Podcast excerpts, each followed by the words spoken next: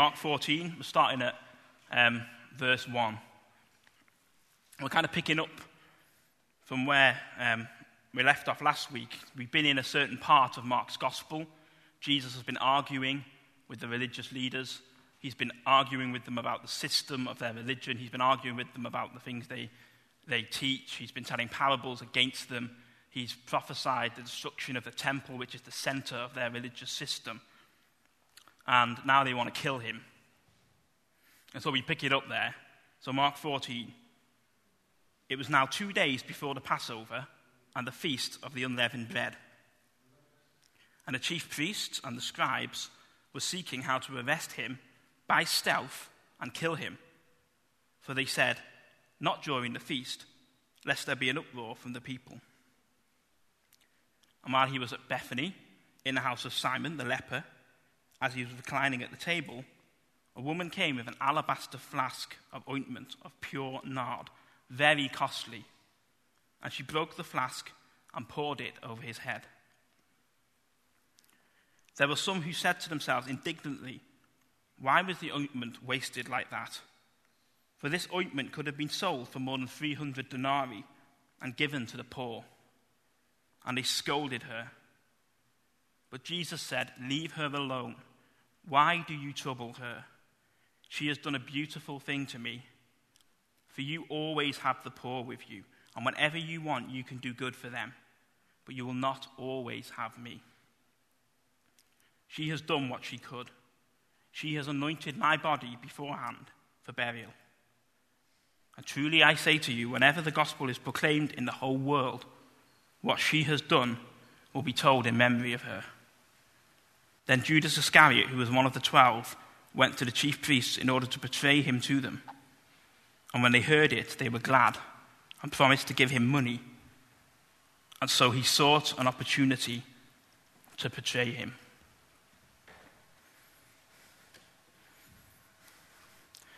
So as I say, we come to a point now in Mark where the religious leaders want to kill Jesus. He's been telling them that what they're doing is wrong, that their system is going to end. He is starting a new thing. He's starting a new era, his kingdom, which comes in him.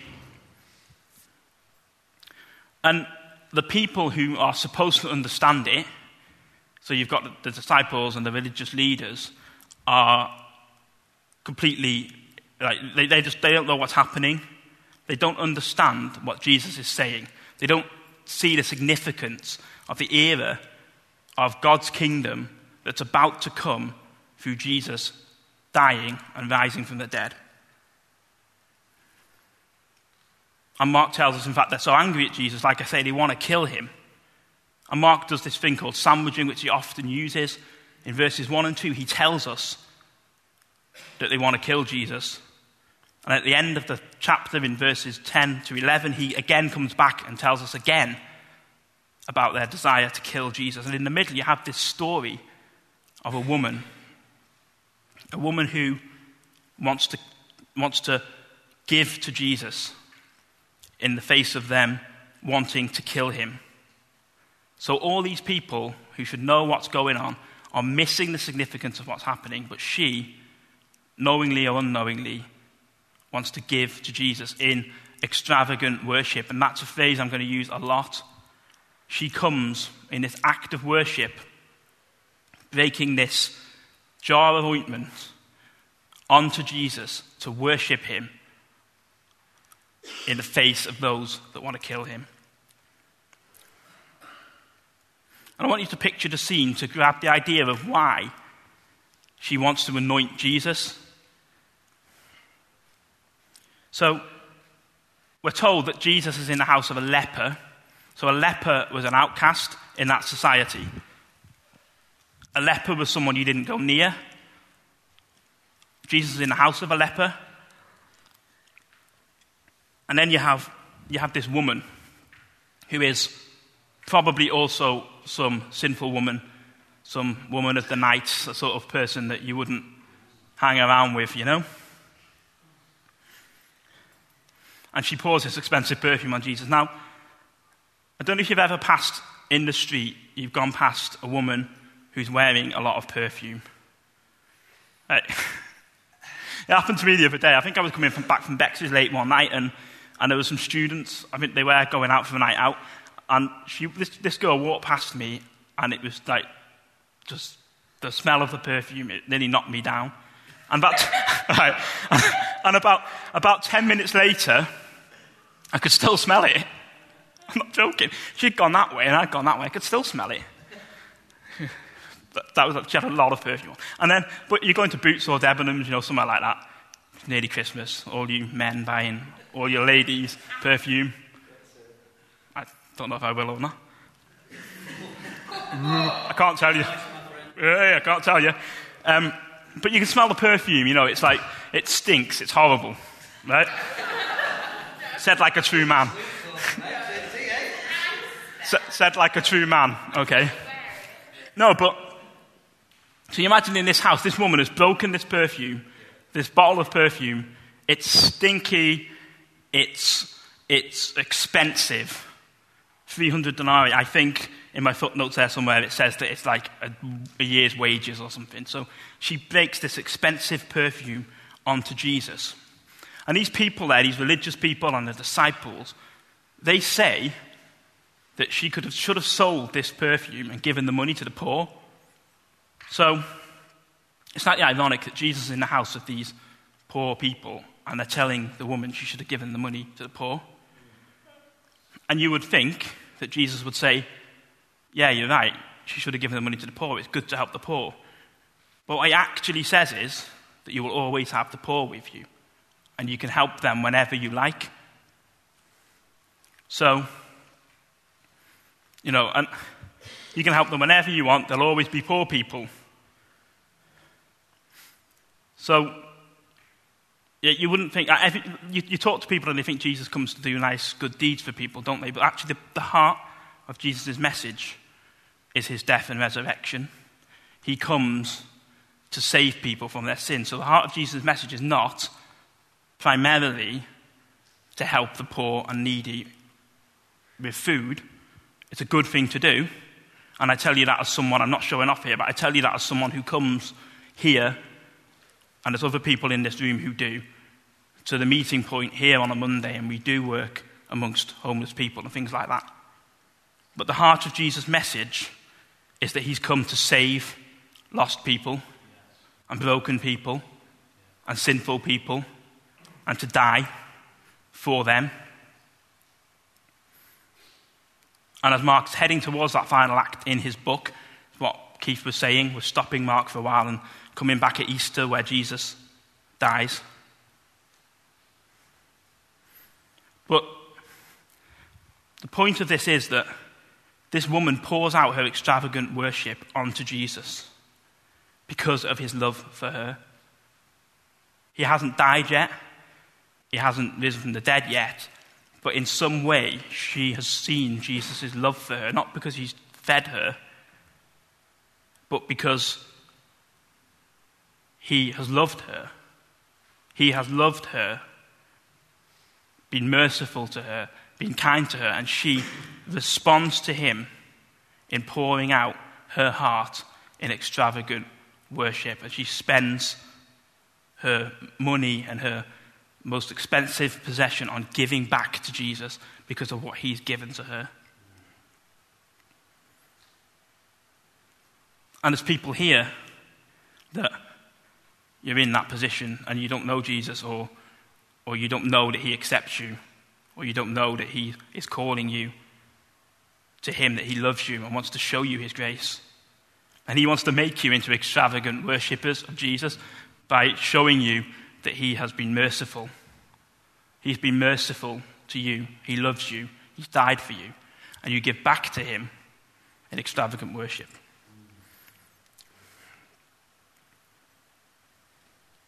That's really, it's just mind-blowing that she would just give to Jesus because she sees what he's done. She doesn't respond for any other reason except to his heart for her.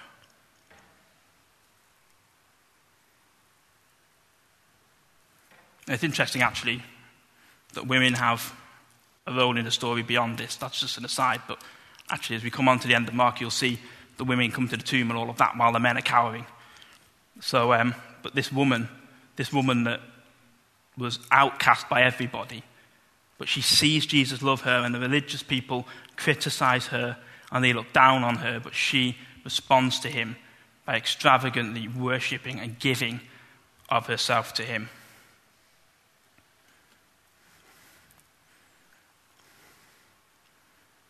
So, really, that is the call of God on us. We believe, a lot of us at Freedom, that God is moving us into a place in our worship to be extravagant worshippers, to worship him from the depths of our hearts in response to him.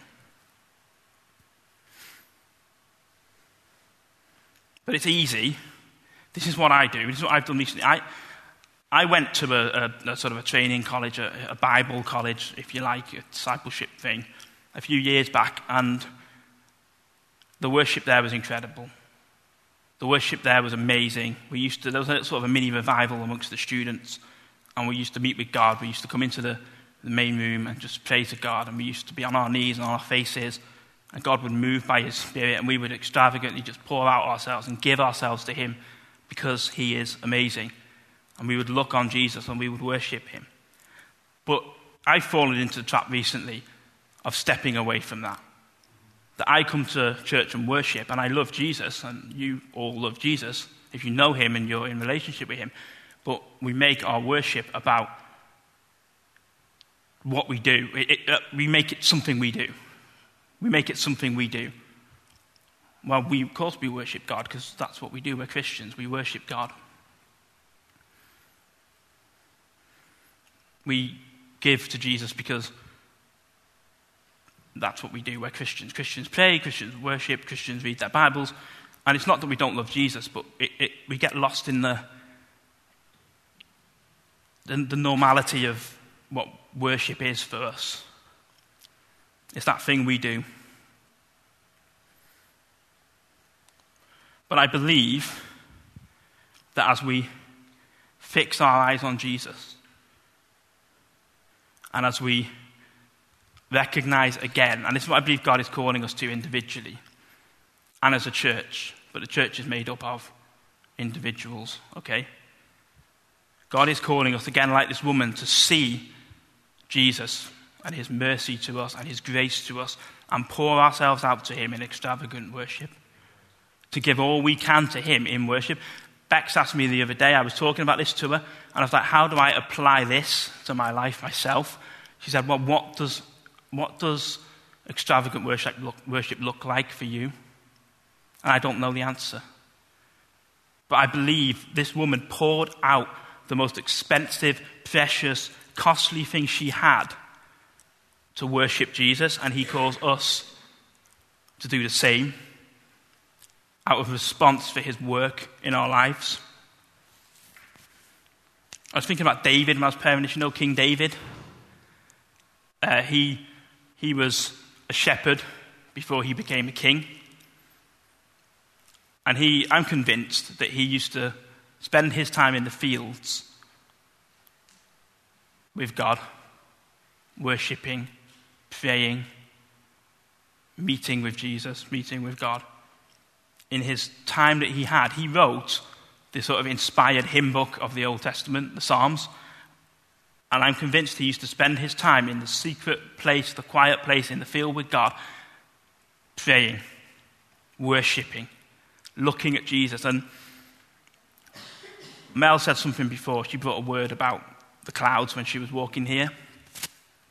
As he sat in the fields worshipping God and writing things down, he was able to look at the environment around him and say, the heavens declare the glory of God. And he's able to look at the Bible, at the Word of God, and say, I long for your salvation, O Lord. Your law is my delight. David was captivated by God and his works and what he'd done in his life. He was captivated by the glory and majesty of Jesus, of God. And it captured his heart. So much that one day he danced in the street and some of his clothes fell off. Right, we're going to get extravagant, but that's not what I'm saying, okay? But he did, right? He did. He came back with the ark after a victory in battle and he danced in the street and his robe came off. And one of the people, one of his wives, I think it was, criticized him for his worship. And yet he was a man that was poured out in worship to God. Because it was an overflow of what God had done for him. The woman breaking the oil onto Jesus' head was an overflow of what she saw Jesus doing for her, what he had done for her, what he was doing in her life. As we meditate on him, on what he's done, on his creation, on the glory of who he is, God wants us to flow in extravagant worship. And honestly and truthfully, I don't know what that looks like fully for me or for us. This is kind of like I'm just bringing what I believe God's led me to bring from the passage, but I don't know what that looks like. I can't give you loads of practical tips on how to do it, except that we meditate on who he is, like David on his word on creation. I love going walking in the forest, and we had to Dedham earlier the other day, just looking at the trees and the lakes and the beauty of God's creation and leading that into worship of him. There's that saying that some atheists have, I don't know if you've heard it. It's enough to believe that a garden is beautiful without believing there's a fairy at the end of it. Right? And their argument goes, you can look at the beauty of the world without having to believe there's a God. This is Richard Dawkins and his friends, okay? But what they don't understand is that as we look at creation and glory and how great it is, that is an act of worshipping God. So God, as we look at his creation, as we see who he is in his word, I don't know, these are just ideas flowing out. Like, it looks different for every person, but we meditate on him and it leads us into extravagant worship. And the people around criticized the woman. The people around David criticized him for being an extravagant worshipper. And he said, I'll become even more undignified than this. Anyone want to be undignified? That's great. Mark, Keith, you want to give us a boogie? Yeah. No, but he said, I'll become even more undignified than this. And they criticized him. And the woman was criticized by the people around her. But this is what God said of David first. That he is a man after God's own heart,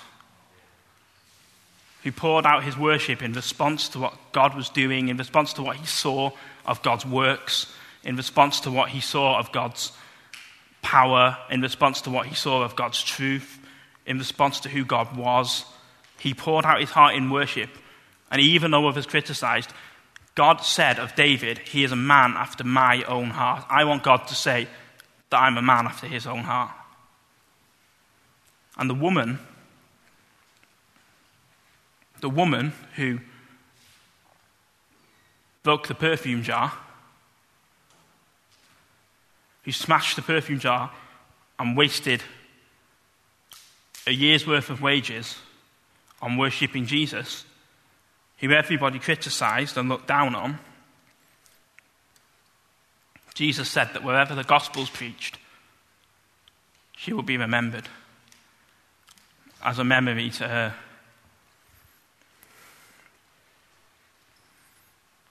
So, God's call on our lives is to extravagantly give ourselves in response to his works in us and all the things that he's done, to meditate on who he is and to give him glory for who he is.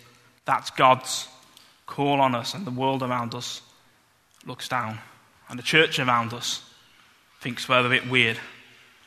I don't think we're weird anyway, but especially when we start doing this sort of stuff. But God, Jesus, had nothing but praise for that woman who poured out her heart in worship, who gave everything for him in worship. He praised her. He praised her. He said, basically, she will be remembered. Jesus knew he was going to rise from the dead. He knew his message was going to go out into the nations. We see that he's still expecting that. And he says, when it does, you'll remember this woman, because what she did for me was an act of extravagant worship. And she was pleased. Because that's what extravagant worship gets from God. His call on us to worship extravagantly gets a well done, and it gets a smile from Jesus. And he will be pleased with us. He's pleased with us anyway, but it doesn't matter what the world around thinks. It doesn't matter what the church around us thinks. They use stupid terms like happy, clappy, and things like that, and I hate that term, by the way. If anyone says that to me, please don't say it to me. I hate it. But extravagantly, exuberantly worshipping Jesus gets a smile and a well done from him. And so that's what we want to be. Honestly, I don't know from here how we do it as a church, as individuals. All I know is that we keep looking at who he is. That is where our worship comes from. Keep responding to what he's done and not losing sight of it. And we get a smile and a well done from Jesus. That's all I want. A smile and a well done. You've extravagantly worshipped me. You've given everything you have for me. And I'm pleased with you. That's his call for us. I want us to stand, please.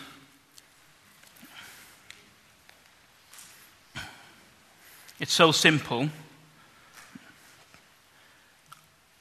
It's so simple and so short and so easy. And yet, what do we do? Where do we go? I just want to pray. I want you to join me in prayer. Phil's got something to play in a minute. He's going to come and talk about it. But I just really want to say, I really want us to respond today to Jesus and ask him how we can extravagantly worship him, how we can be like this woman and pour out everything we have in extravagant worship to him. Our worship is a lifestyle as well. It's not just the songs we sing. We know that, but I just want to ask the Holy Spirit to come, and I want to respond. Holy Spirit, please come. We want you to be worshipped in our lives. We want to extravagantly worship you. It sounds so simple, but it's so different for each person. I pray for every person in this room that you will begin a work in their hearts to create in them a heart of extravagant worship. For some, like me, as I spoke about before, it will be looking at creation, the wonders of creation. For others, it will be in what they give. For others, it will be in what they don't do. And it's whatever, I don't know. And it will always be looking at your truth and your word of who you are, and meditating on who you are, drawing us to know you better. Jesus, please give us new revelation of what you've done for us, and help us to extravagantly pour out our hearts in worship. I pray for every person in this room for a fresh release of your spirit to help us to extravagantly worship you. As we individually grow in that, we know as a corporate body, we will move in that too.